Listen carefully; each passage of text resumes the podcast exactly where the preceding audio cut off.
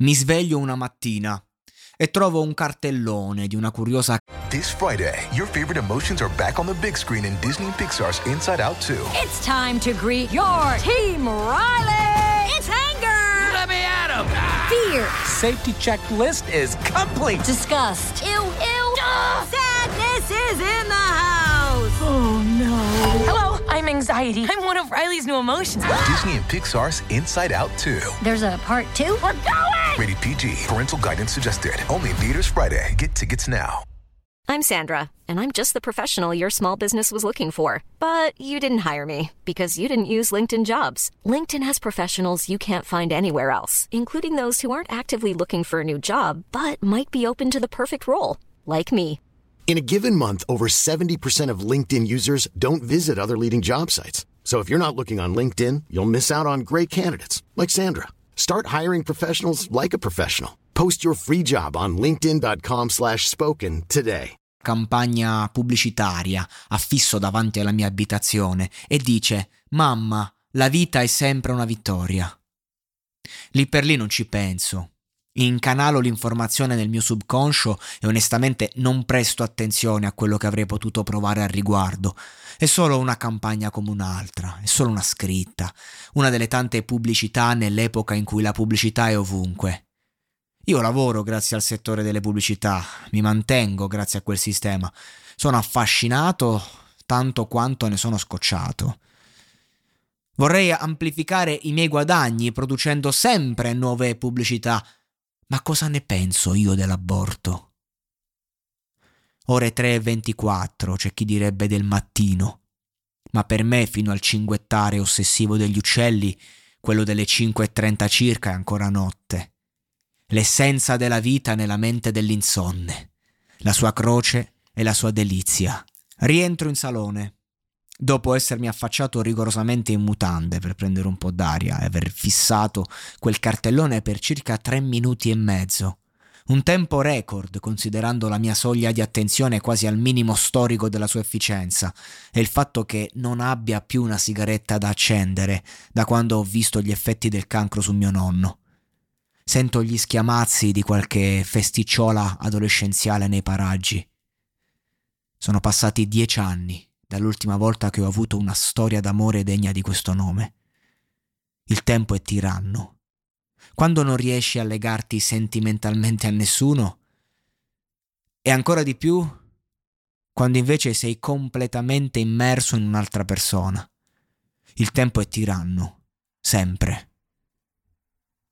Da quando è comparsa quella maledetta scritta mi è tornata in mente una vecchia vicenda, la cui verità in fondo non mi interessa sapere, ma non posso non approfondire con me stesso riguardo quello che provo. La ragazza del mio per sempre, perché poi smetti di crederci, è normale. È la vita che è un segmento. L'infinito l'abbiamo vissuto nel grembo, speriamo di ritrovarlo alla fine dei conti. In ogni caso, lei aveva ogni mese un ritardo. In verità ogni ragazza con cui ho fatto sesso ha avuto ritardi nel rapporto con me. Strano. Oppure no. In ogni caso, questo mi ha sempre portato a immaginare la mia vita da genitore con loro. Ho immaginato di scontrarmi con diversi padri.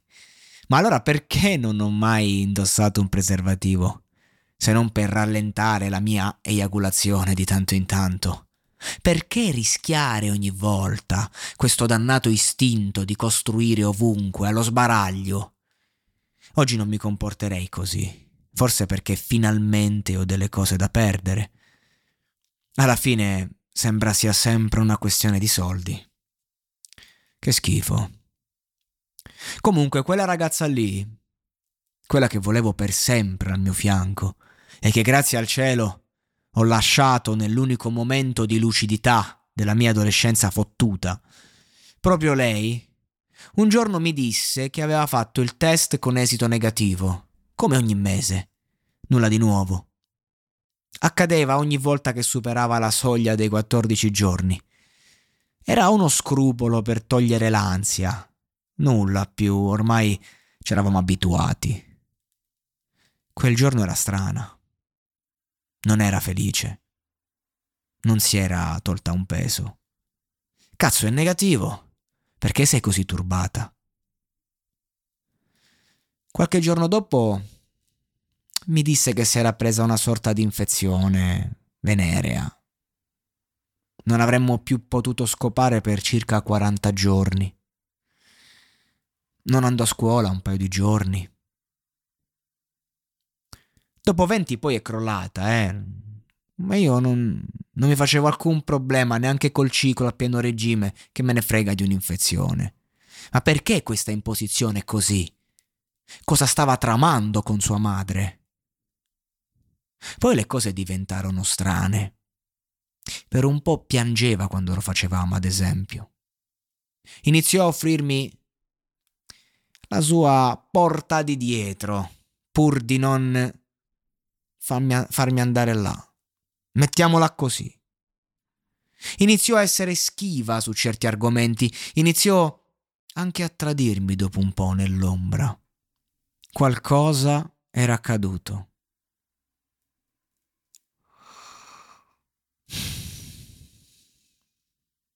Non voleva affrontare il fatto con me. Qualcosa di troppo grande che non poteva dirmi. Quanto sarei folle se la chiamassi dieci anni dopo. Senti, ma che per caso dieci anni fa hai abortito alle mie spalle? per mio padre un feto è una vita. Se così fosse per mio padre, io ho avuto un figlio che è morto. In quel tempo io avrei lottato come un pazzo per rivendicare la mia paternità. Io e la mia famiglia. Come sarebbe stata la mia vita se avessi fatto un figlio a 18 anni? Considerando quanto ci ho messo a trovare me stesso, ho i brividi solo al pensiero. Per quelli della mia generazione, se mettevi incinta una ragazza si diceva se sei abbastanza grande per scopare, sei abbastanza grande per prenderti le tue responsabilità.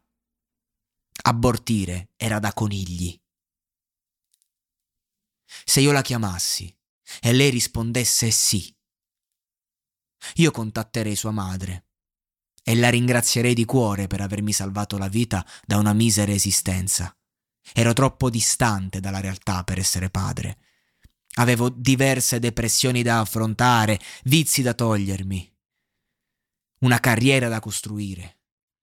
Per camparlo avrei fatto il galoppino e ancora oggi farei lo stesso probabilmente.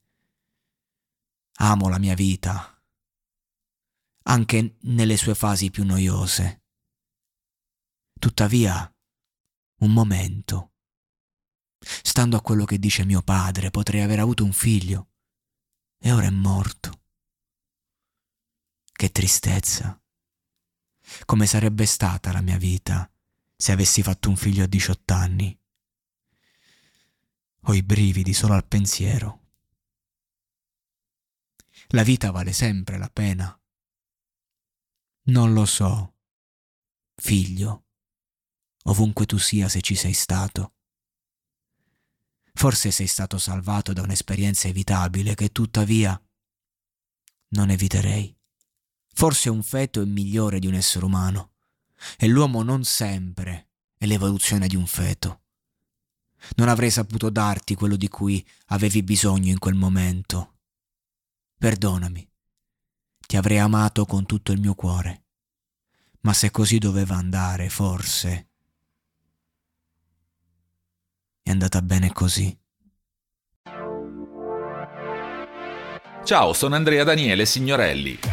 Se sei interessato al mondo digitale, all'intelligenza artificiale, ai social network, alla realtà virtuale e aumentata e all'impatto della tecnologia sulla società, hai trovato il podcast che fa per te. Si chiama Crash, la chiave per il digitale. Lo trovi su tutte le piattaforme di podcast. Insieme cercheremo di capire qual è il futuro che ci attende.